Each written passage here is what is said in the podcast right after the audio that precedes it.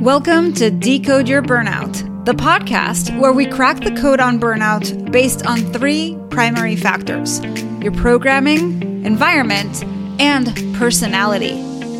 We also feature experts who debunk the myths about what it takes to be successful in their industry and spin those tips to fit the workplace so you can optimize the way you work. I'm your host, Dr. Sharon Grossman, a psychologist turned coach, author, and burnout expert. If you're burned out and want to go from exhausted to extraordinary, book a free breakthrough session with me by going to bookachatwithsharon.com. And if you want to see how you're doing and what to focus on next, download the Burnout Checklist. You'll find the link in the show notes or go to bit.ly forward slash check your burnout. Now let's get started.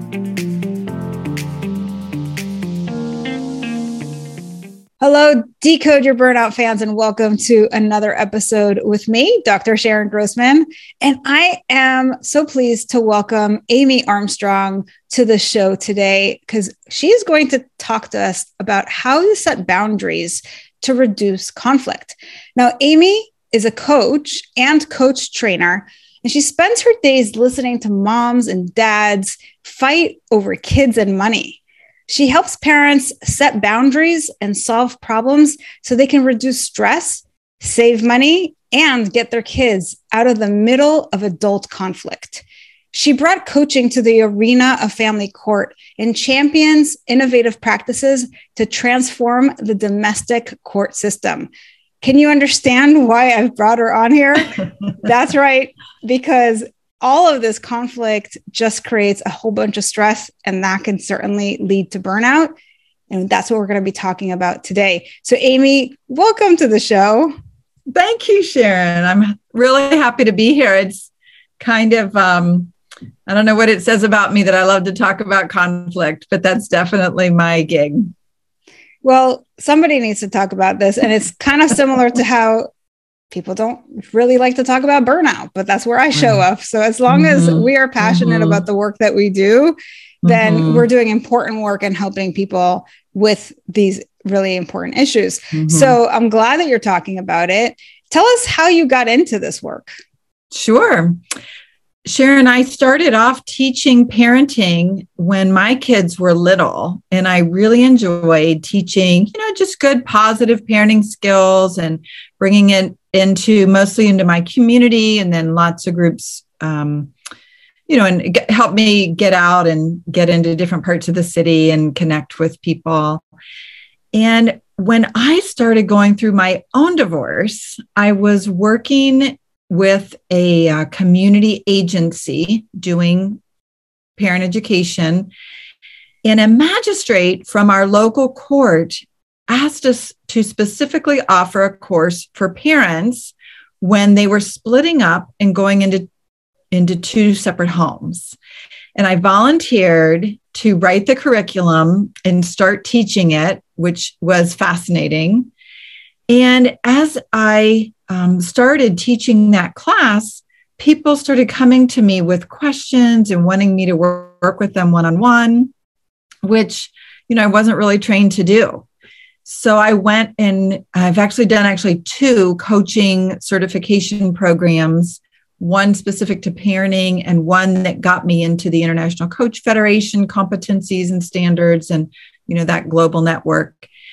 And I find that coaching can touch parents in a way that education simply can't you can imagine how many thousands of resources parents read every day books, articles, podcasts, you name it. And it's the coaching piece that really helps people figure out how they can make it work for them, right? Reading about it, hearing about it may or may not be helpful, but it's the coaching that can really make it come alive for them. And so I started coaching parents that were going through separation and divorce and as you can imagine, the stories were just all over the board. And so, yeah, my whole program has developed from there really over about the last 12 years, um, where I now have gotten to a point where I coach um, a lot of court involved families where they're actually getting court orders to work with me. And then I developed a training program to teach other people to coach this population as well. So you started out having gone through your own divorce, then mm-hmm. helping other people going through divorce, and then it evolved from there. Exactly. And, and what you really specialize in this is talking about how they can set some boundaries to reduce that conflict. Now, when we think about setting boundaries, what do you think are some of the biggest myths that are out there mm-hmm. in order to maybe not be in a state of conflict with another person. I know so many people who go through divorces end up in conflict because they don't really know how to navigate it. And unfortunately, it's not something that we're taught how to navigate. Huh. Right? right? Until you're already in it and emotions are running high. So people probably have all kinds of notions about how to do it or maybe don't even have the know-how. So mm-hmm. I, I, obviously see a lot of value in the work that you do but help us understand uh, what you're seeing from your field. And then we'll talk about how we can apply some of these tips and strategies to people who are looking to prevent or avoid conflict in their own lives regardless of whether they're getting divorced or not. Wonderful. I, I appreciate that approach so I would say, Sharon, one of the first myths is that resolving conflict is all about compromise. And compromise actually leaves people feeling like they have to give up something. And what I have found in my work is that when people feel really validated, like even to the point where I let them know they each get to keep their own version of history. We are not here to try to come up with one story that you can both agree on. You're each fully in your values, fully in your story, fully in your own experience. It's your lived experience and you get to keep it. And when that happens and people feel truly validated, their guard comes down and solutions naturally emerge. So instead of just saying you have to give up half of what you want and you have to give up half of what you want, let's focus on having the real conversations about what's really important to both of us and let the solutions emerge organically. Mm, wow, that's that's really powerful. And so when I'm hearing you talk about this, I'm thinking about people who are maybe working in an organization where there's mm-hmm. a lot of mm-hmm. conflict, maybe some backstabbing, things like that are happening. Oh. I mean, I've heard stories where people aren't speaking to colleagues of theirs and they cross each other's paths every day and they're going to meetings all the time together. and there's just that real staleness in the air because they're not able to overcome it. Maybe they don't know how. Maybe mm-hmm. they're worried about what's going to happen. But I think it's an important message that we have to validate the other person. And I also want to add to that, which is something that is always important when we're in these situations, especially when we feel wronged, that validating the other person doesn't mean that they're right and you're wrong.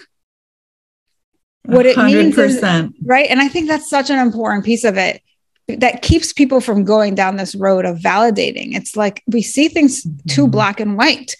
So we have to really kind of bring ourselves back to this notion of everybody is right from their perspective. Everybody has their own feelings, their own thoughts, their own belief systems. And if we can just validate where they're coming from, even if we don't agree, then we can start having a conversation about how to solve whatever the issue is and get beyond just all of the feelings and the ego. I love how you said that and I would suggest that people learn a few phrases that they can choose from that help them do that. For example, if you and I were going to disagree on something and I want to validate your perspective, I could say, okay, we're not on the same page. We totally get that we see it differently. You see it like this, and I see it like that. That's validating, but it's also reminding the person that I'm simply summarizing our differences. I'm not going to show uh, your point of view in a way that's going to make me feel like I'm empathizing too much with you, that would compromise my own point. Another option might be to say, um, Oh, I can tell that you're most worried about X and I'm most worried about Y. So, again, stating this very validating. And I'll tell you one thing that comes up a lot, even when there's teams at work where people just don't click, just don't get along and aren't aren't friends, aren't friendly outside of the meetings. People have the wrong idea that boundaries are always about saying no. And I prefer to live in what I call the yes energy. Let's talk about the yes. What am I willing and able to do? What's pro me, not anti you? Right. So mm-hmm. if you're being, if your teammate is saying, well, I'm going to do this part and you're going to do this part, and you're like, Mm-mm, I'm not staying late on Friday to get that done. You can say, sure, I'll be glad to take a look at that on Monday right? Okay, so we yes. talk about what we are willing to do, where we can put some energy because resistance leads to burnout. So there's so much to unpack in what you just yeah. said. And so I want to go back to the first point, which is this whole idea of validating. And I'm so glad that you brought very concrete examples mm-hmm. of a phrase that we can use because what it illustrates is how just by summarizing the facts of what you believe and what I believe, or what you want and what I want, what you're worried about and what I'm worried about, we're just holding the space for both of our pieces mm-hmm. of the puzzle. And we're not saying one's right and one's wrong. It's like we both have our own standpoints on this issue. Here's what they are. And we're just focusing on that. And that when you get into that kind of logical, place of stating the facts, you take all the emotions out of it, which mm-hmm. I think helps mm-hmm. people to calm down. Yeah. Well, you simply can't argue with someone's lived experience. Right. So if I tell you that I was fearful or worried or anxious about something, you really can't argue with that. Right. And but it doesn't stop us say, from well, trying. yeah. right. Right but it's like saying it as I hear you that, you know, it doesn't seem important to you or it doesn't seem like you would have had that same reaction, but this is the response I'm having. Yeah. what what happened in that meeting? And as you're saying this, I'm also thinking about the importance of having that abundance mindset because I think sometimes people get into that black and white way of thinking because they think if that person is right or if I'm validating that person, it means that there's no room for me and my opinion, mm-hmm. my thoughts, and what I want and getting my needs met. And it's kind of like how in improv we use the yes and right? So we want to be able to say, you have something, I want to validate that, and I have mm. something, and that, and I'm validating myself. I'm basically saying we're both validated. We may not mm-hmm. agree, but we both have something that is concerning, yeah. and we need to figure this out. And that we can even take this to the extreme where one person believes there is only one right answer. And we can still say, no wonder you're frustrated Mm. You're committed to finding one right answer here, and I don't fit into that paradigm for you. That's good. Even that, we can just point it out as that's what's happening. I love that. Yeah. yeah. I love that. So it's really, I had a really interesting um, mom and dad I was working with where she kept saying she was scared. She had filed a protection order. She had wanted this guy to never be allowed in the house again. And he was like, I didn't do anything. You shouldn't be scared of me. It was really interesting what I did. I said, I am hearing that her nervous system has a reaction when you're around. And he was like, okay. Like he could handle it that her nervous system was scared. He it just it just had to be less personal. Mm-hmm. And it was really wild because I just kind of gave them just a quick explanation of how our nervous systems are doing their job to react, you know, when there's something intense going on. And we just made it a much more objective situation. So, in that same call, we figured out how he could come over and walk the family dog, which is, it really helped him get his dignity back and allow mom to set boundaries that were very pro her, where she was very clear that she was not going to interact with him at the house. Yeah. And so they had an exact time and an exact way. She left the dog in the backyard so he could come get the dog and not come in the house, but he got to go walk his dog around the neighborhood, which allowed him to start to restore a sense of, of calm for himself. So, Amy, I love so far that we've laid out this concept of compromise and how it's about validating both sides rather mm-hmm. than just saying that it's about giving my giving piece in. of the puzzle up, mm-hmm. right? You've given us very concrete statements that we can use in conversation and also an illustration of how this shows up where, you know, he gets to walk the dog. He doesn't have to come into the house. She sets the boundaries, but he's still getting what he wants. And it's such a beautiful illustration of a win win. Now, from there, you also talked about the second myth, which is that boundaries aren't always about saying no, which really makes me think about the whole prioritization that we talk about when it comes to time management. And it's so pertinent in particular to all of our feelers, our people pleasers who have mm. a hard mm. time saying no because they feel guilty about it. Right. There's all kinds of mindsets around that. And I love this message of it doesn't have to be a firm no, it can be a mm-hmm. not right now. It could be a not now. It could be a yes to something else. It could be just stating what's going to work for for you instead of ever feeling like you have to criticize or blame somebody else. And I also think having that sort of mentality as you go into that transaction, right? You're being mm-hmm. asked to do something, you have a lot of guilt about saying no.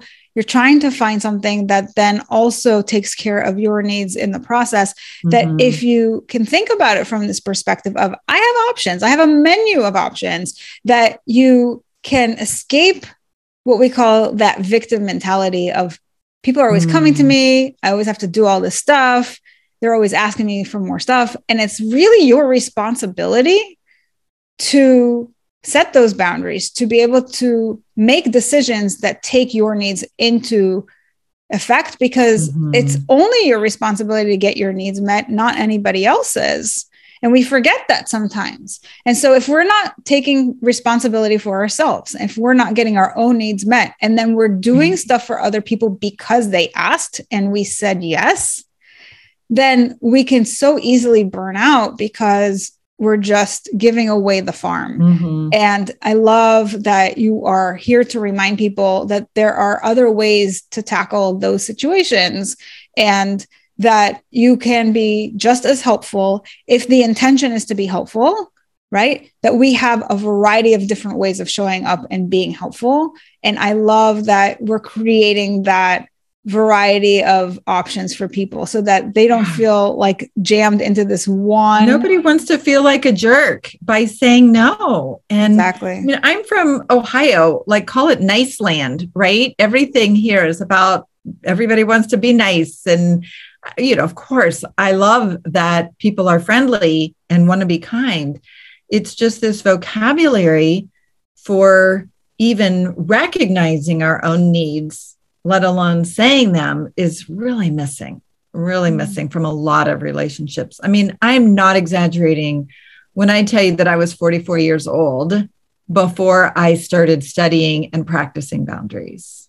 I was always just the accommodator that could figure out a way to, you know, kind of maneuver around my relationships rather than being clear with what my needs were and finding a way to say it that felt good and what's so powerful about you saying that mm-hmm. is that if somebody's listening to this, that the message here is that you're never too old to too old. change it. And even if you've been a people pleaser and a yes sayer and a compromiser yeah. your entire life, that you can still get to a point where you are taking this and implementing mm-hmm. all of the strategies that you're hearing here today and completely shifting your relationships with other people, your relationship with yourself. And certainly all this brings you to a place where you have so much less resentment, so much less guilt, and so much less stress.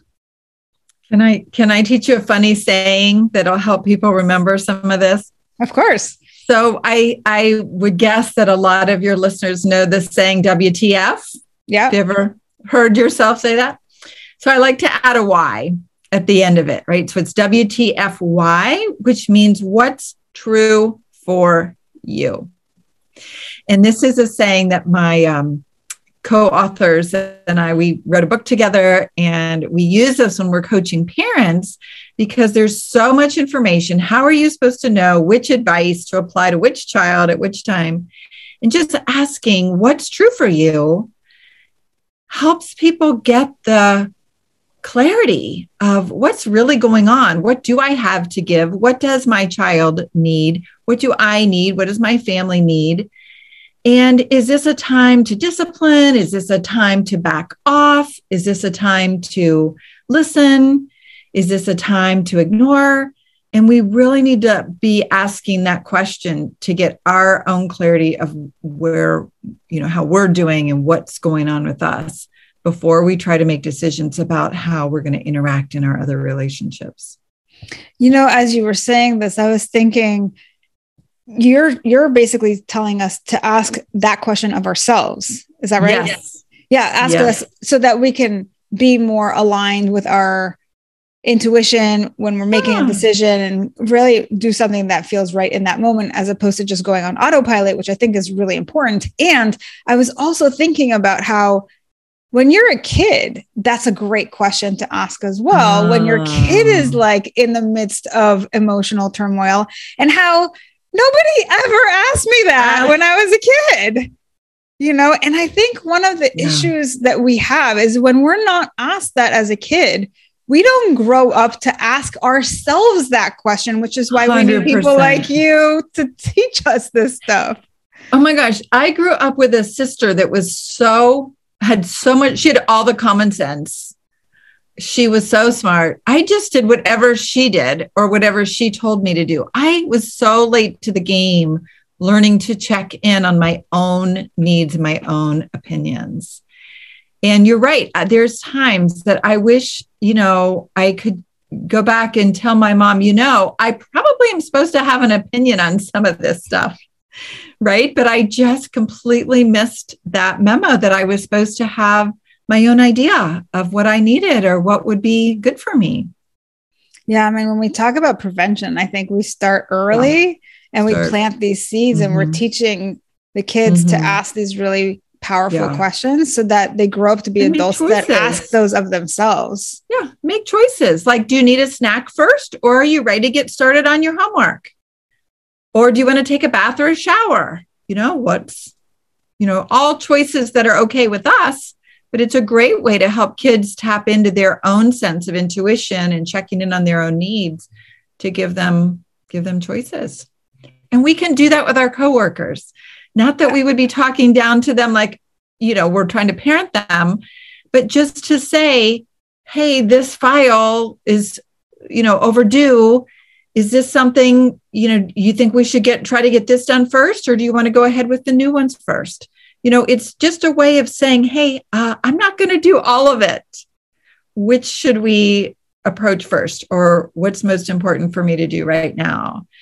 And so really it adds to that menu of all the many ways that we can set boundaries in a way that still feels good that feels collegial that feels like we're caring about other people's needs as well Wonderfully said. So, so far you've shared with us two myths about setting boundaries to reduce conflict. What's the third one?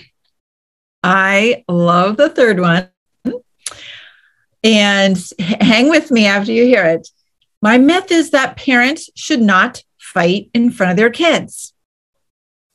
Okay. And the reason it's a myth is because so many couples that I work with that end up separating and divorcing say, well, we never thought this came out of nowhere. And I think learning how to disagree, even if it's a little rough around the edges sometimes, is so healthy, not only for the couple, but for the children to hear.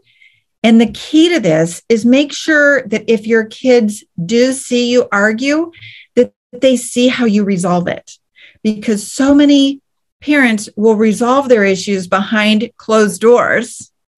The kids hear the argument, never get to hear how it's resolved, and it just goes away, right? Which is so incredibly confusing. And so, as parents can learn to disagree in a healthy way, see it through and let the kids hear what you decided to try out. Let them hear you check back in and see if it's working. And then the children can be part of the discussion sometimes too when something's not working and everybody tosses in ideas and you pick one to try. And then be sure and follow up and check back in and see if everybody's feeling okay about what you uh, the steps that you decided to try. Yeah. So what you're saying is that you know we often feel like this is not safe to do in front of our kids, that we're going to traumatize them, that we should just, this mm-hmm. is an adult mm-hmm. conversation, we should do it behind closed doors. But really, we're not being authentic. We're not showing up in the best way in front of our kids because this is real life. And we have to show them that sometimes we, mom and dad don't agree on things or, right. you know, whatever your f- family structure is. And so we need to show them that it's okay to disagree. And here's how we solve it which also mm-hmm. i think demonstrates problem solving. Problem solving results from having a problem. And this is how we tackle it when we have a problem. So mm-hmm. and it's messy. It can be messy and that's okay. Yeah. And of course we're sensitive to the types of information we want to share with our children of course. We're not going to be arguing over their grandparents and saying things that you know we don't want the kids to hear um, or you know we don't want the kids to worry if that we're running out of money and can't pay a bill. But definitely there are topics especially if we feel dismissed or if we feel like we had a need that didn't get met and we are willing to speak up about it and work out a way to resolve it kids can learn a lot of their conflict management skills right at home I think it's a, an important reminder that there are very specific issues to avoid because they would be mm-hmm. inappropriate in that setting. Sure. And so I think if we were to condense it, we would probably say that it's issues that are associated with you that have to do with your feelings as opposed to mm-hmm. your finances or your relatives or other mm-hmm. people, right? It has to do with how you feel, what you think, like things that have to do with you personally. Mm-hmm. And how you share that information and how especially as we're talking about conflict it's between let's say you and your spouse or you and your child that you need to talk this out. And how this might be really relevant in the corporate setting i think is that sometimes you might be in a meeting and you know typically we talk about how in in these organizations there is a mom and a dad figure right? And those tend to be the people who are leading you, and that it's okay for them to have a disagreement as long as they do it professionally and they're focused on solving the problem. As you talk about, it's about the resolution and maybe even bringing people in to help problem sure. solve. What do you guys think? You know, and that sort of thing. Um, sure. And that creates a culture and an atmosphere of shared problem solving and togetherness, which I think when you have some skin in the game, when you are part of the solution, you're going to be more not enchanted that's not the right word but you're more engaged definitely more invested mm-hmm. yes yes mm-hmm. so i think this is an important message regardless mm-hmm. of whether it is something that you apply at home with your own family and children or in the workplace around your colleagues and your leaders so Thank you for sharing those. So, just to kind of uh, tie it all back together, we've got mm-hmm. myth number one, which is that we don't want to just focus on compromise. Instead, we want to highlight both people's perspective and help each one feel validated. Myth number two is that boundaries are always about saying no, when in fact, we have a menu of options that allow us to take care of our needs while we try to take care of other people. And myth number three is that we shouldn't fight in front of others, but really, what we're saying is that fighting quote unquote or having some sort of conflict in front of other people is completely okay. It's part of life. And it makes sense that we are going to get into conflict because we're humans. We have different ways of being in the world. But the mm-hmm. key is to do it in a professional way and to get to a resolution and hang in right a, a, a lot of people shut down very quickly because it's uncomfortable yes. and I know Brene Brown teaches a lot about vulnerability, and one of her key concepts about how she calls it rumbling with vulnerability is that when the conversation gets tough, that you can really hang in there. Just hang in there. Notice the discomfort, take a breath, do a little summarizing, come back, stay in it, stay in it, stay in it, rather than feeling like as soon as the going gets tough, we have to just have some kind of quick solution and be done. And and it really does teach us. Matter of fact one one thing i'd love i love to share this with anyone is to really practice doing uncomfortable things every day and building that muscle of noticing that when something's uncomfortable we can keep moving. We can keep moving through it. Take small steps. Keep going rather than shutting down or running the other way. And learning to tolerate discomfort and see the creativity that can come from discomfort um, and trying to resolve things in some kind of new or um, you know experimental way rather than feeling like everything is just to the extreme this way or that way I think that's such an important message, Amy. And a lot of what I teach centers around emotional intelligence, which mm-hmm. has to do with really managing your own emotions because that's the one thing that we actually have control over. And I find that so many people live in fear of their emotions because mm-hmm. they're worried about if I were to get angry, I would just blow up. I'm going to do something I'm going to regret. I'm not going to be able to recover. I actually had a client today say to me, There's never a good time to be angry. Right. So she was, mm. uh, I gave mm. her an exercise to write down past incidences where she was angry so that we can work through them. And she had a hard time with the assignment because wow. she was worried if I was going to like revisit these in my mind, I would get all worked up and then mm. I wouldn't know how to bring myself back. Right. And it's just wow. never a good time. Great exercise. Yeah. So I think I definitely was that person that was afraid to feel um, that was afraid to feel anything scary, let yeah. alone anything angry, because I definitely thought it was going to swallow me whole. Yeah, I think that's very, very common experience. Mm-hmm.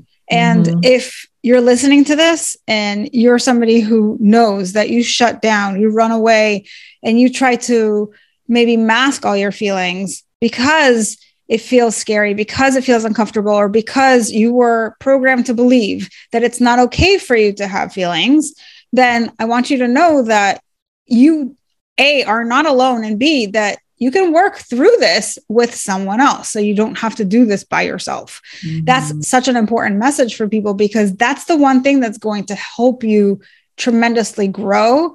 And that's the thing that when you don't work on it, really holds you back. So, Amy, thank you for sharing all of your tips and strategies. I love so I love all the concrete examples that people can run Good. with, which is great. I'm going to put all those in the show notes. Tell us where people can find you. Sure. I'm at LinkedIn at Coach Amy Armstrong. And I have a website, the Center for Family Resolution.com. Anyone who's interested in coaching can find me at the Center for Coach Development.com. And um, at I, I I always love sharing anything from my book, Real Time Parenting. Wonderful. So we'll have all of those links in the show, in the show notes rather. And if you love what we do here, here's how you can support our show. First, subscribe on Apple or Spotify. You can leave me a comment, feedback, or any questions that you want me to answer in future episodes certainly we'd love for you to recommend the show to anyone who is struggling with burnout because that's what we're here to talk about. And finally i want to also invite people to join the priming lab which is my group coaching program where we work on reprogramming your subconscious so you can live a more intentional life by creating your world on purpose. You can find out all the information at thepriminglab.com Of course, I'll have all of that in the show notes as well. Thank you so much for spending your time with me here, and we'll see you again next week.